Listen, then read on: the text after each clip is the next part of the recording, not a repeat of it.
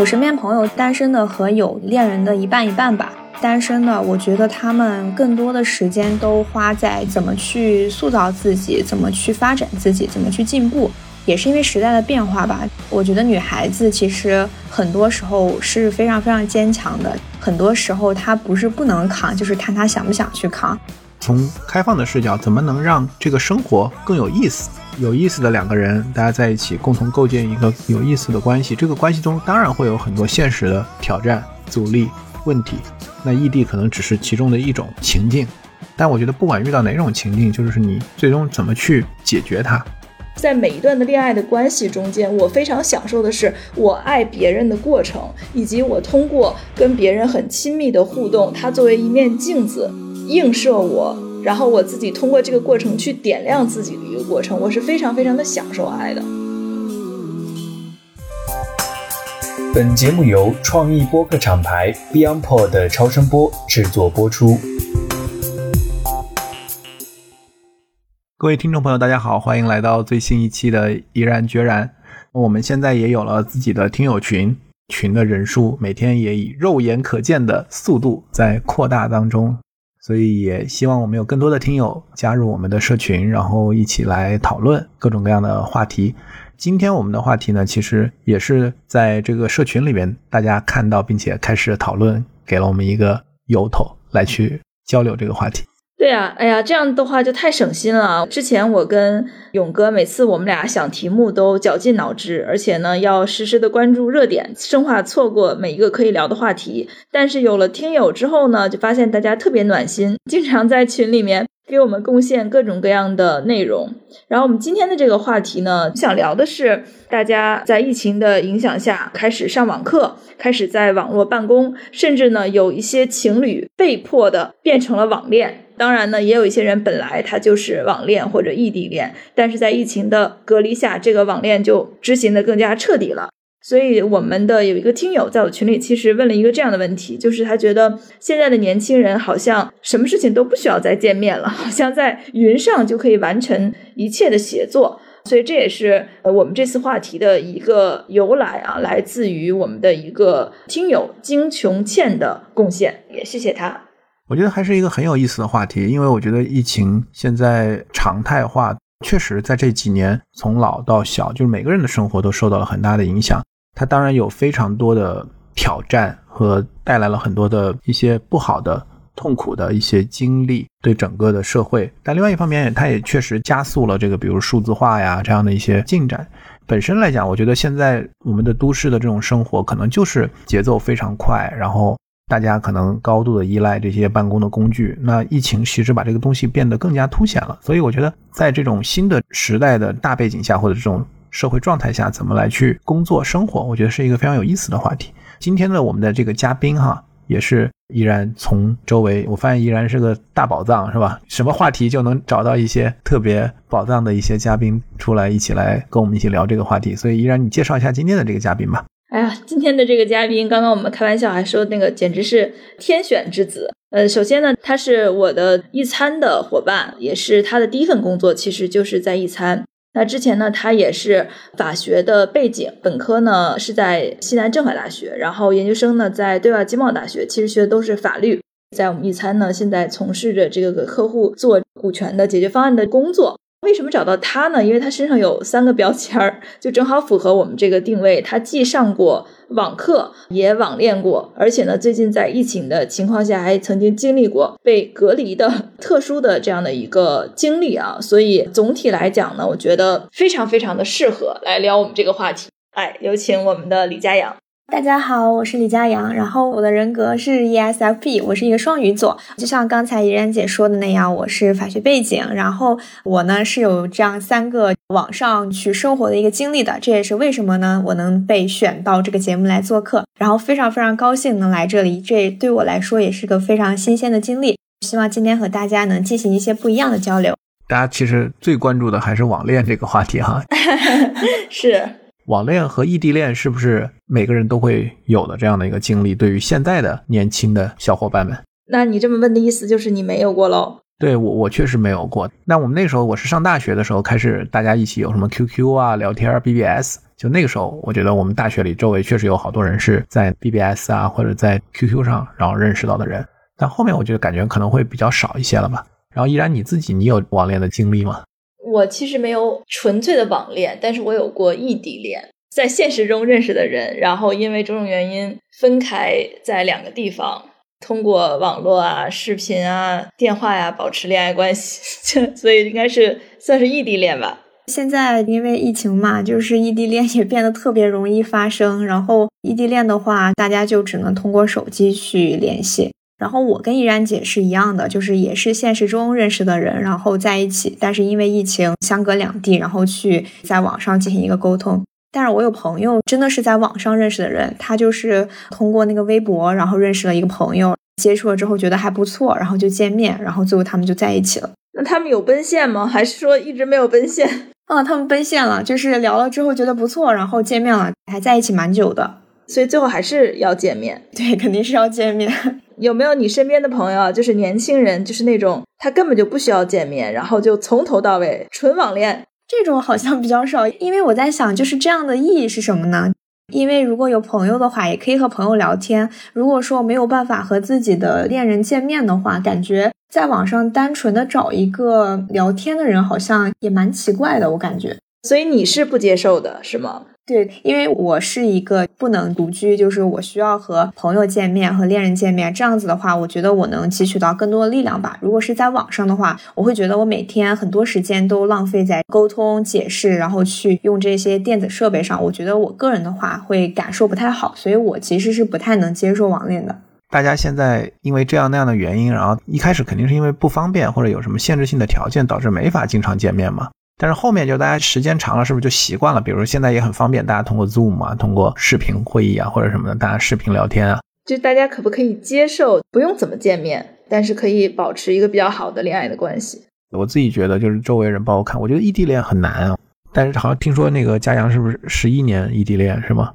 对我后来还去跟她确定了一下，就是其实不止十一年，就是她跟她男朋友在一起十三年。比如说我们现在二十五岁，她应该还要比我小一岁，就是说她跟她男朋友十一岁的时候就在一起了，然后到现在十一岁开始就是异地恋吗？十一岁开始谈恋爱，但是之后的十年，就是十三年中有十年都是异地。最近我刚知道的信息是她跟她男朋友分手了，好悲伤的故事。对，我就跟他聊嘛，就是他为什么就是能坚持这么久，然后就是为什么又分手了。他就是说，其实之前的时候还好，因为读本科读研的时候，感觉就是可能对生活的热情也比较高，然后呢，就是时不时见一下，觉得 OK。但是慢慢在社会中走的话，就是他跟我说，他觉得他这个恋爱感受不到当下是什么样的，因为他没有办法跟他男朋友见面，然后也看不到未来。主要原因是因为两个人可能不同步了。所以他就跟我说，没有办法去同频，然后没有办法去一起发展，这样子的话，其实他们很难走下去。所以就说，还不如现在就结束了。所以他们听起来，就是分手的原因，就你刚刚提到一个词“感知”啊，我觉得这个词还挺有意思的，因为我之前也有一段异地恋的经历啊。当然，那个事情的结果是，我觉得时间长了，我会对那个男孩子的感觉淡了。虽然就是在我们见面的时候。我会觉得，哎，他很帅啊，然后他对我很好啊，他很照顾我，啊，他跟我之间的一些互动很甜蜜啊。但是，一旦这个距离拉开了，很多的事情，就是很多的触动，其实是很难通过网络去发生的。所以，慢慢的，我对于他的感知就变弱了。他的之前很多我觉得很感动的点，在网络上在复现的时候，我觉得很难达到百分之百。所以，慢慢的，就从我的感受上来讲，就是情感的层面就在慢慢慢的流逝。流逝到有一天，我突然觉得连打这个电话，然后当时他跟我说能不能把视频打开，我都不想打开这个视频的时候，就是那种状态，就是我突然一下就觉得说，OK，好像到头了，就是应该分手了，就是那种感知真的就很弱很弱了。我也觉得，就是跟妍安姐说的一样，就是还有朋友异地，就是我怎么这么多朋友在异地？她就说，她看不到她男朋友的时候，她就觉得她不爱她男朋友了，然后她觉得看不到这个人，然后她也特别容易生气，就是因为一些小事情。但是如果见面的话，她觉得她又重新爱上这个男人了。这个我觉得主要是因为两个人的关系，它其实是本质上来讲，大家是要一起共同创造回忆嘛。那你如果异地的话，很多时候大家的场景就会变成我跟你分享我发生了什么。你跟我分享你发生了什么，但是我只能听你跟我描述你发生了什么。大家就变成一个就是分享，它不是两个人共同创造一段共同的经历。就短期大家分享是很好玩的，我听听你发生了什么，你那边有什么好玩的事儿。但是时间长了以后，它就会显得很凄凉。对我其实听说过很多崩溃的瞬间啊，都是说在异地的时候，比如说有一天我生病了，然后我躺在床上，我觉得这个时候我的男朋友应该出现在我的身边，哪怕他也不用给我端茶倒水怎么样的，他只要陪我说说话、聊聊天，我都会觉得是一种慰藉。但是偏偏在这个时候，他离我很远。她就会在那一瞬间，这个女孩子就会崩溃，就觉得我不想再进行异地恋了。哪怕无论你有再好，但是你现在都是一个触碰不到的恋人，那我宁可去选择一个能够在我身边，在我需要的时候他能够在的、能够触及到的这样的一种关系。其实往往崩溃都是在一瞬间，我们也经常说嘛，就成年人的崩溃其实都是在一瞬间发生的。就那一瞬间，我突然一下就不想网恋了，想关闭这个机会。但这个地方我有个点啊，你们是怎么考虑的？我现在看不是有的女性自媒体作者写的是女性连男朋友都不需要了，就更不用说一定要要有个本地的男朋友了。我觉得没有男朋友是 OK 的，包括我身边的朋友，其实我身边朋友单身的和有恋人的一半一半吧。单身的，我觉得他们更多的时间都花在怎么去塑造自己，怎么去发展自己，怎么去进步，也是因为时代的变化吧。我觉得女孩子其实很多时候是非常非常坚强的，很多时候她不是不能扛，就是看她想不想去扛。所以说这种情况之下呢，其实如果说自己能把自己的生活照顾得好的话，其实确实。有没有男朋友也没有那么必要，这个因人而异吧。因为我有朋友，我觉得他们就活得很开心，因为他们有去其他的精神世界，他们有其他的爱好，就是把自己的业余时间可以布置得非常的充实。但是可能又有一些人，他们就比较需要这样的一个陪伴吧。就并不是说现在所有的女性都不需要男朋友，或者说所有的女性都需要。我觉得这个就是有没有都 OK，就是有没有我们都会过好我们自己的生活。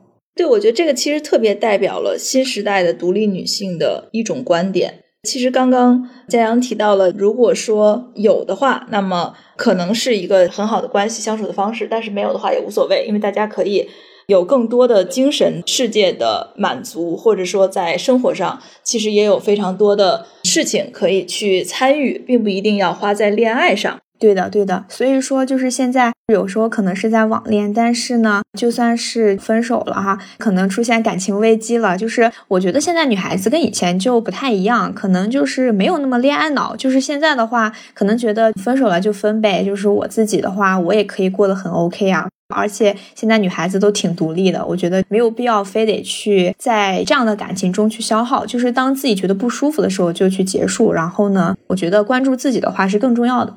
挺有意思的哎，哎，勇哥，你跟我聊了这么多期，你猜我在这件事上什么观点？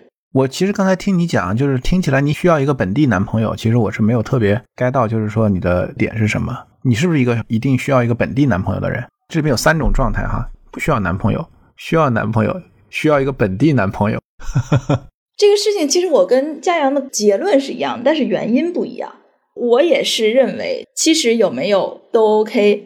但是呢，我会觉得有的原因并不是说我需要一个人陪伴，而是因为我需要爱，或者说因为我需要给予爱。因为在给予爱的过程中，我自己会变得更丰盈。我之前跟勇哥聊过，勇哥也知道，就是我基本上没有过空窗期，就是无论是什么原因吧，并不是因为我想恋爱或者怎么样，反正感觉就每一段结束之后，就总有一段开始。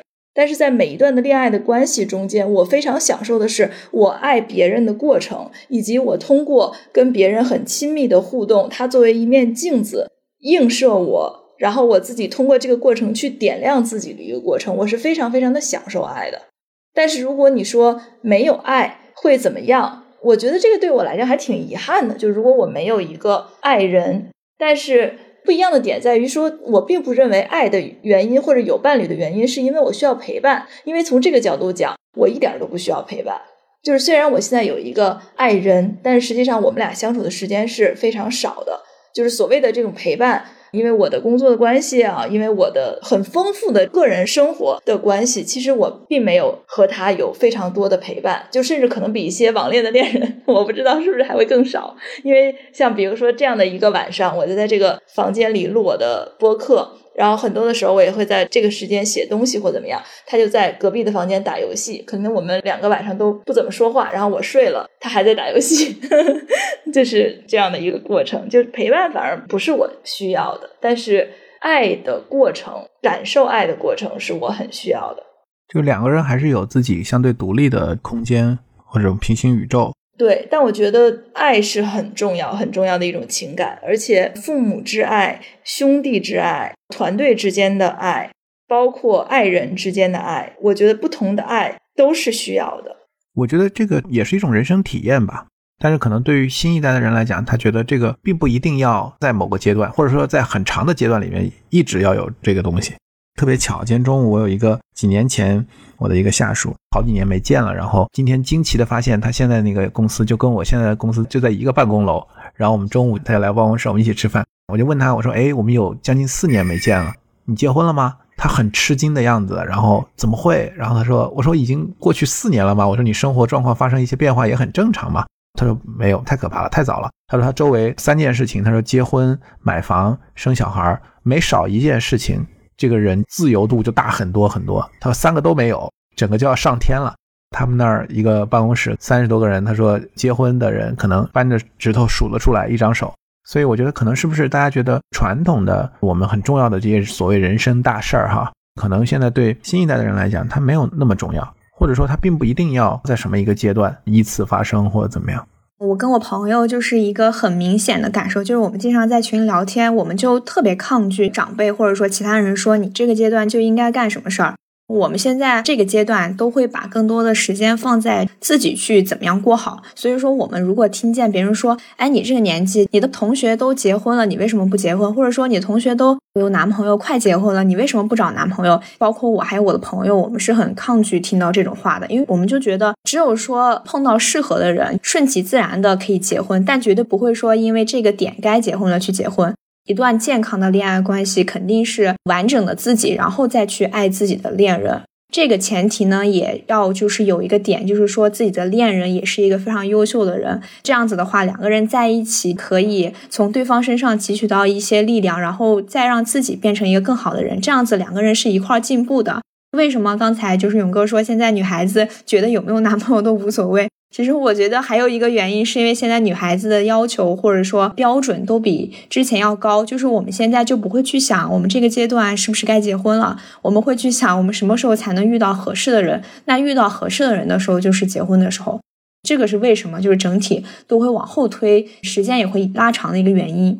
回到我们今天的这个话题，我就想问啊，如果说嘉阳你遇到了一个对的人。但是他和你必须要去保持异地恋的关系或者网恋的关系，甚至这个周期可能是几年，那你会怎么办呢？你会认为他还是对的人吗？你会等还是会怎么样？其实我是一个比较需要恋人在身边的人嘛。然后如果是这样的情况，就是必须得网恋几年的话，我可能会比较抗拒，但是也会去尝试一下吧。但是我觉得人性这个东西是非常不可靠的。就是我现在觉得是对的，可能之后就不对了。只能说，如果说我觉得不对的时候，就会去结束，但是不会因为就是我现在没有办法下一个准确的结论。我只是觉得对我来讲的话，可能会非常难。我以前看日剧哈，包括很多的一些美剧啊或者什么，都有那种桥段，是吧？就是最后男女主人公最后要有一个人要出国或者要怎么样，然后他就要做一个选择：你要跟着他去，还是你把他留下来？经常有这种戏剧来去设计这样的一些冲突，其实这也是很典型的一种情况，对吧？就如果一个是他认为自己能够接受这种异地恋的这种状态的人，他可能觉得那各自有更好的选择和发展嘛，就是在事业上，那大家可以通过其他的方式来弥补。但是，比如像我骨子里，我就觉得异地恋很难，那就一定要做一个选择。那要一的就是说，比如你跟他去，要么就是你把他说服留下来，大家都可能要有一些妥协，但最终的妥协的目的是为了大家能在一起。而不是说你为了让他好，但然后你认为你们也能够在一起或者也能坚持下来，其实那是很难的。我自己觉得，在现实生活中，我基本上没看到能特别好的坚持下来的。这个其问题，其实我跟我的男朋友曾经讨论过，哎，就我现在的男朋友，当时是一个场景。他是做高中的嘛，然后他们当时在北京的那个校区，因为出了一些问题，他说可能会去换到深圳、苏州等等等等一些其他的这个选择。然后当时他问我接不接受，其实我当时的第一个反应我是非常非常抗拒的，我当时的这个本能的反应，就是我会觉得，如果是这样的话，是不是这样的一段关系就意味着要结束了？因为我不能接受，当然也是因为我之前在异地恋的时候曾经有过非常差的体验。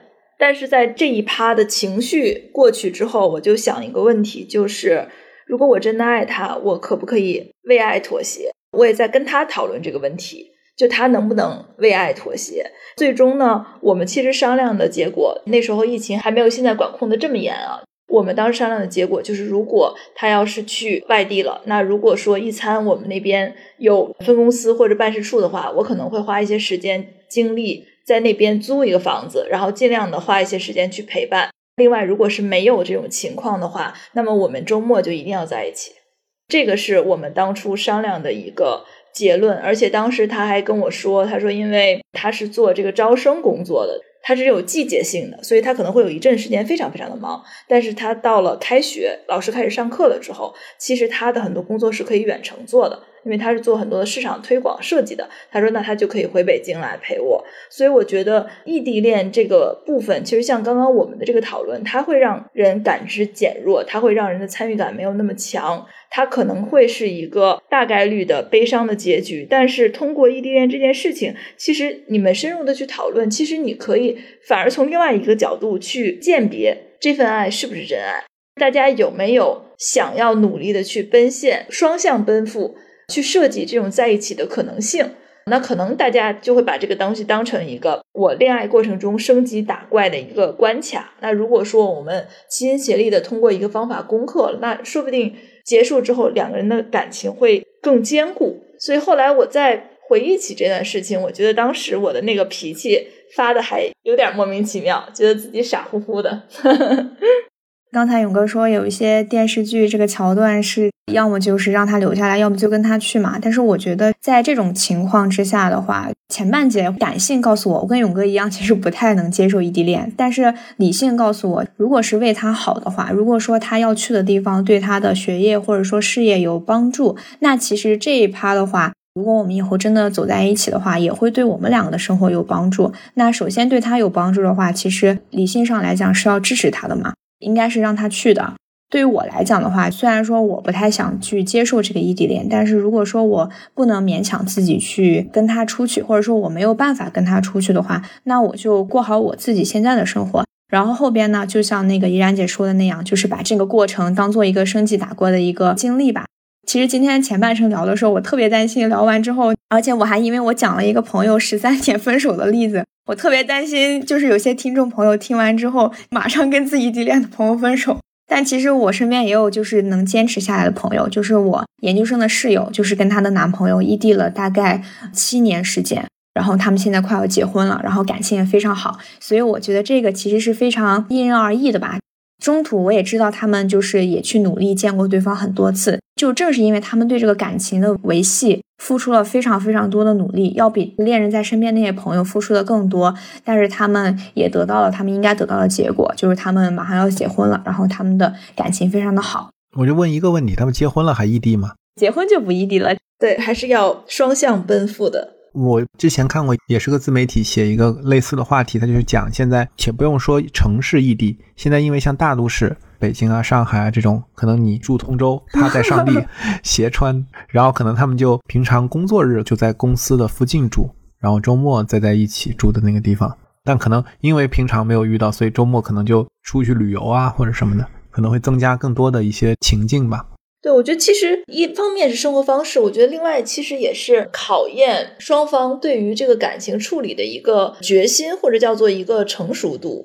距离是一个理由，但是它也可能在很多的恋爱关系中，它就被当成一种借口，就是我故意不想去推进这段关系，或者我可能就根本就没有那么爱那个人，所以我没有想过怎么去结束异地恋，或者说没有想过怎么让我们的异地恋变得更有趣一些。虽然它是一个 hard 版本，或者说这个 hill 版本的游戏关卡，但是我们仍然也可以通关。其实就像刚刚嘉阳讲的，他的那个朋友也是可以通关的。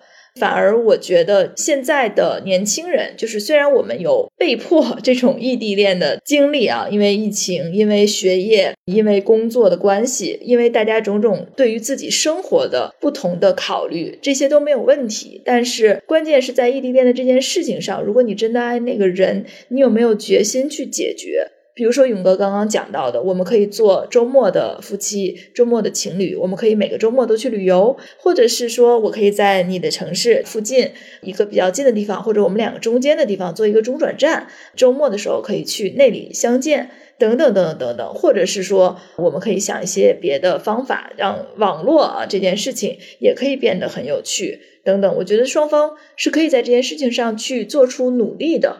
所以不妨就把它看作一个挑战。如果你真的认为这个人是对的人，那你看看他是怎么处理异地恋的关系的，包括他是怎么想去推进的。特别是刚刚讲讲到，就是如果到了结婚，对吧？勇哥也问，那结婚了难道还要异地吗？当然，我也知道很多的人是结婚了仍然异地的，但是我的想法其实也是偏传统一些。我认为，真正如果是结婚的两个人，你们建立了一个更加神圣的契约的关系，那么仍然要去考虑的一个必不可少的问题，就是如何要在一起共同生活，还是要奔现的，还是要见面的，还是要一起相处的。我觉得你这个点其实是偏更建设性哈，就是说我们假设如果有一些情侣，他就是因为各种各样的原因就得。异地恋，在我原来的视角里面，我认为这是很难坚持的。那现在我们回到今天的这个话题，就是说，借由现在更发达的数字工具，是吧？就是新的这种基础设施，有没有什么方式能帮助他们在异地的情况下，尽可能的让这个感情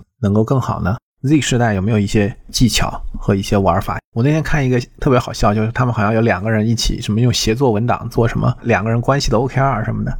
对，其实是很多的。虽然是网恋哈，但是其实如果想对对方好的话，方式特别多嘛。就是点外卖、送鲜花，生病了就是 美团外卖一点药，对吧？虽然说是这个关系很小，但是说这个也是一种关心的方式嘛。这些其实不一定是就是男孩子对女孩子的话，女孩子对男孩子也可以。其实关心的办法有非常非常多，所以我觉得这个只要有心的话，都是可以做到的。这个就是看他想不想，其实方式特别多。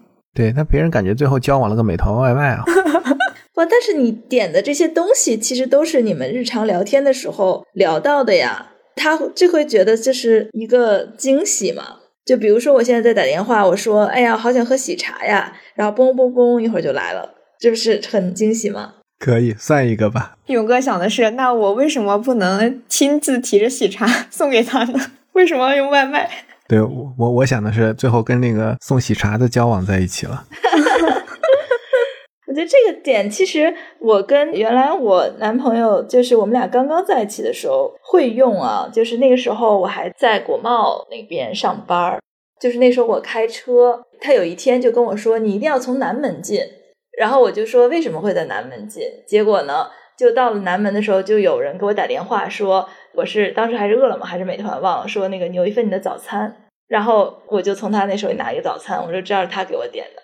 就当时因为他在海淀，就跟我也是一个大斜对角，就是我们很少见面，他就会用这样的方式来给我买东西。我现在想起来还挺甜蜜的。我一会儿要 Q 他一下，为什么到现在住在一起了反而没有了？然后我是前几天听播客。听到有一档播客是一对男女朋友，就是 CP，他们俩录播客，我觉得哎，这个也很有意思。我觉得是不是，比如说异地恋，比如他们俩录一档播客，这也创造共同的回忆和这个经历嘛？我觉得这可能就是一个新的这个时代可以做的。对，还可以一起打 PS，一起玩双人成行，非常火。我知道那个游戏我通关了，你自己通的吗？没有过男朋友通的，我自己怎么打？哎，那个游戏最后有一个版本，就是一个人也可以通关。就是那个题目，我当时在 B 站上看，他就女朋友逼死你的男朋友，就是女朋友玩游戏的水平很差，所有的关卡都是男朋友自己过的，然后把女朋友再带到下一个关卡，就是也其实也挺甜蜜的。我每次跟我男朋友玩那个游戏的时候，他在边上都给我鼓劲儿加油，他说来。再试一次，跳跳冲！哎，好的，过了。然后是这样给我鼓励，然后有的时候过不去又掉下来，我看见他的脸都黑了，但是他很努力的克制、调整这个情绪，说：“呃，没问题，我们再试一次。”哎呀，就很有意思的。其实可以一起去创造很多很多的共同的回忆。即使是异地，也可以有办法去克服的。对，因为毕竟现在的环境还是不太一样了。因为你看，我那个疫情期间是微软还是哪个大厂？他说以后可能疫情恢复了，他也变成不用坐班嘛，就是他可能选择可以在哪工作，家里工作还是在这个公司工作。以后我觉得是个时代会越来越不那么 locate base，就是大家其实都有很多选择。因为比如说依然，你看我们俩都创业哈，就是在家里的时间其实并不长，也经常要出差，所以其实哪怕你就在本地。其实可能真正的有效的时间、高质量的时间，其实也没有那么多。所以不是就像陪小孩一样，他们说你不是在于你到底花了多长时间所谓的陪伴，而是说你真正在一起的时间，那个时间的质量是什么样的？有没有很认真的投入？还是说大家在一起刷手机？对，其实有很多的夫妻，即使在一起了，他们也是背对背刷手机，黑了灯之后玩玩玩，一夜就过去了。这种的话，真的还不如异地呢。所以不妨把异地恋。当做一个挑战，或者当做一次对你们俩关系的检验。然后现在我感觉是不是家养很多这个都选择不需要男女朋友，都是养宠物了？对，确实就是现在，特别是上班族嘛，就是选择养宠物的特别多，就是养猫非常非常多。觉得就是没有男朋友的话，如果想要一个活着的东西陪自己的话，时不时还能摸一下，还能玩一下的话，一般都会选择养宠物。下了班回来就跟那个自己的猫玩一玩啥的，也挺好的。让我想到了前几天有一个同事在网上给我提请假申请事假，是我家狗子过生日，请假一天，我还给批了。我说好啊，去吧，陪他吧，真事。狗内心 OS 是吧？误 Q。那你看啊，如果我们把猫啊、狗啊这个宠物当做男女朋友来做比喻的话。我们这个话题就很有意思了，就是说异地恋行不行？那肯定不行啊，是吧？猫狗，你要出个差，你猫狗都都得有人帮你去收拾，帮你去寄养，而且你得赶紧回来。对，应该就是可以异地一段时间，但是如果要一直走下去的话，那么大部分时间应该还是在一起比较好，至少要创造在一起的机会。对，我觉得我们今天的这个话题哈，最主要的点其实还是在于从开放的视角，怎么能让这个生活更有意思。有意思的两个人，大家在一起共同构建一个有意思的关系。这个关系中当然会有很多现实的挑战、阻力、问题。那异地可能只是其中的一种情境，但我觉得不管遇到哪种情境，就是你最终怎么去解决它。其实刚才讲的，不管是那种剧情桥段的选择，还是说我们在已经比如说因为疫情啊，就一定要有隔离的这种状态，那大家怎么在交互嘛？怎么用更有心思或者说更好的一种方式来去经营这个关系？但你如果你不想经营，那就是这个感情本质的问题了。对，其实“经营”这个词用的特别好。